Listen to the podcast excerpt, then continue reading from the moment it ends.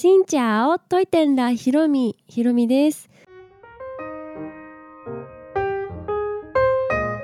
皆様金曜日おはようございます。まだちょっと鼻声ではあるんですけどはい。もう気にせず 前回も気にせずと言っていましたが今日もラジオをお話ししたいと思います。YouTube の動画今までに比べて更新頻度がまあ、一定になってきたというかちょっと多くなってきました。理想は今ぐらいに3日に1本ぐらい出していけたらと思っているのでやっとなんか出せるようになったなっていう感じがするんですけど、まあ、実は次のベトナム旅行が割と迫っているので前回のベトナム旅行を出し終えようっていうこのプレッシャーもあってそれも背中を押してくれててはい必死に編集をしております。なるべくコンスタントに出した方が皆さんもこう流れをね追っていきやすいと思うので頑張って3日に1本ぐらいは出せたらなと思っています。というわけで今日はですね前回お話ししましたダラットの緑コーヒーファームというところに泊まりましたというお話をします。実際にファームに滞在してた時にラジオでちょっとお話ししたかとは思うんですが、まあ、どういうものかっていうものとか実際に宿泊してそれを終えてみての感想なんかもでお話ししようと思いますまず緑コーヒーファームっていうのはコーヒーファームなのでコーヒーを栽培している農場です。はい、ファームなので感覚としてはホテルに宿泊するというよりかはこのコーヒー畑のところにお邪魔して泊まらせてもらってるという 感じです。だからもうコーヒー農園って都会とかではなくって山の中斜面みたいなところで作るみたいでで気候とかもね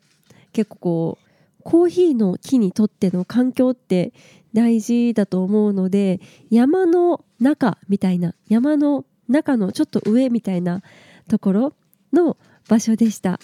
緑コーヒーの緑っていうのは日本語の緑から取られて日本の自然みたいなそういう緑が広がっていくというイメージから作られたそうです。でダラットってコーヒーの名産地でもあって一番有名なのが私が泊まった緑コーヒーのちょっと手前ぐらいにあるメーリンコーヒーっていうところなんですけどそこの農場はジャコウネコの糞からコーヒー豆を取ってそれを焙煎して飲むっていうコピールワークというコーヒーが結構有名なところみたいです。で実際にジャコウネコの飼育とかされていたりして結構規模が大きいところなんですけど私たちが行った緑コーヒーっていうのは有機栽培を売りというかあのやりたいよねって言ってやっているところです。で人にとってももう作り手にとっても飲み手にとっても木にとっても全てがいい環境でコーヒーを育てたいということで本当に農薬を使っていなくってで私のイメージのねコーヒー栽培ってあの畑みたいに木がこうトントントントントンってこう同じ感覚で生え揃ってて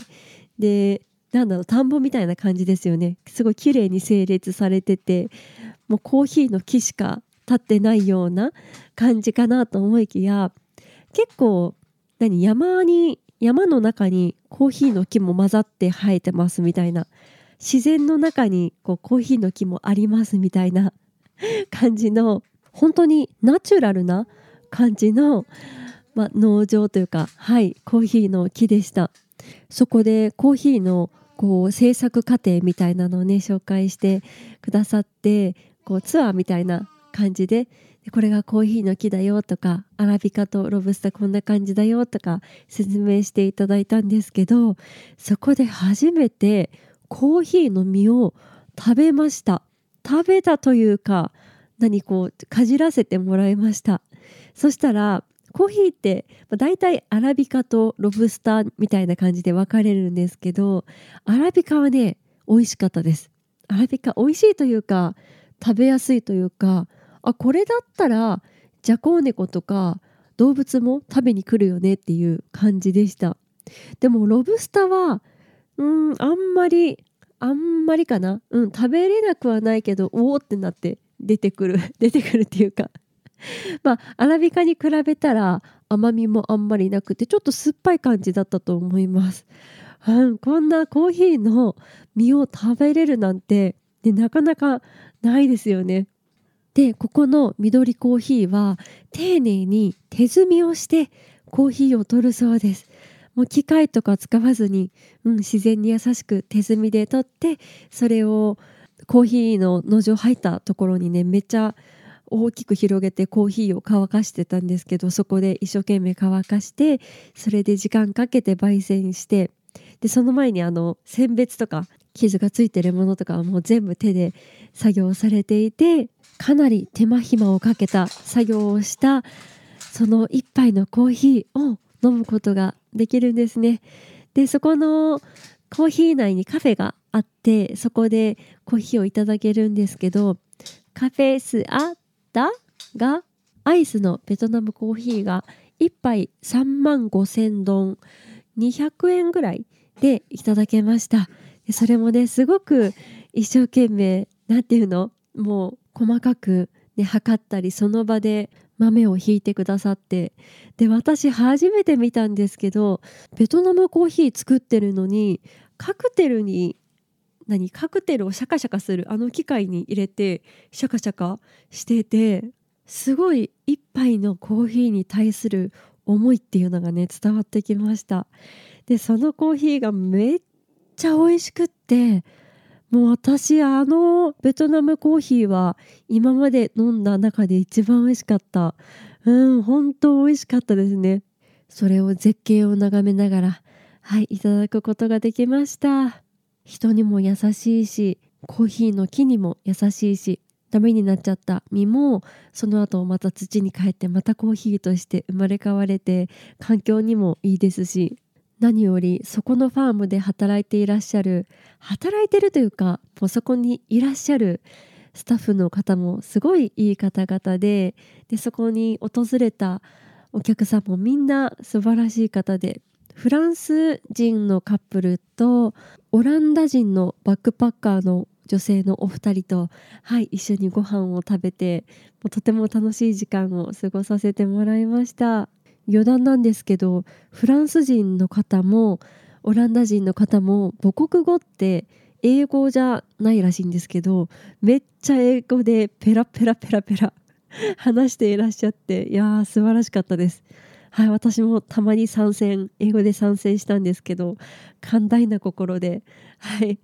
いろいろ笑ってくださいましたここのステイはすごい一生の思い出になるような、はい、一晩でしたね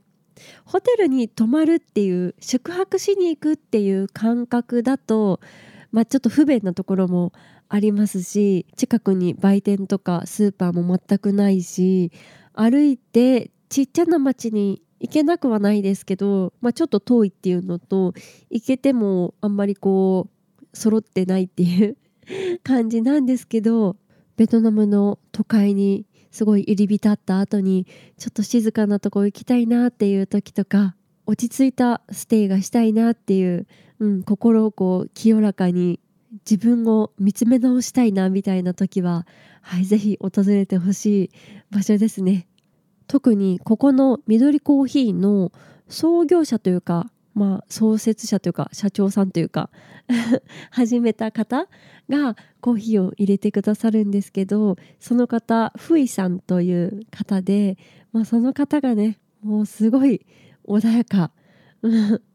なんかベトナム人の方ってバイクタクシーの勧誘みたいなお姉ちゃんお姉ちゃんお姉さんとかそういう感じの、ね、イメージを持ってる方もいらっしゃると思うんですけどもう全然全然違う。もうその方からまず穏やかな空気が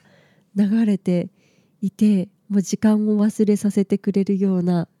もうそんな方だったのでその人の周りにねみんないい人が集まっていくんだろうなっていう感じがします。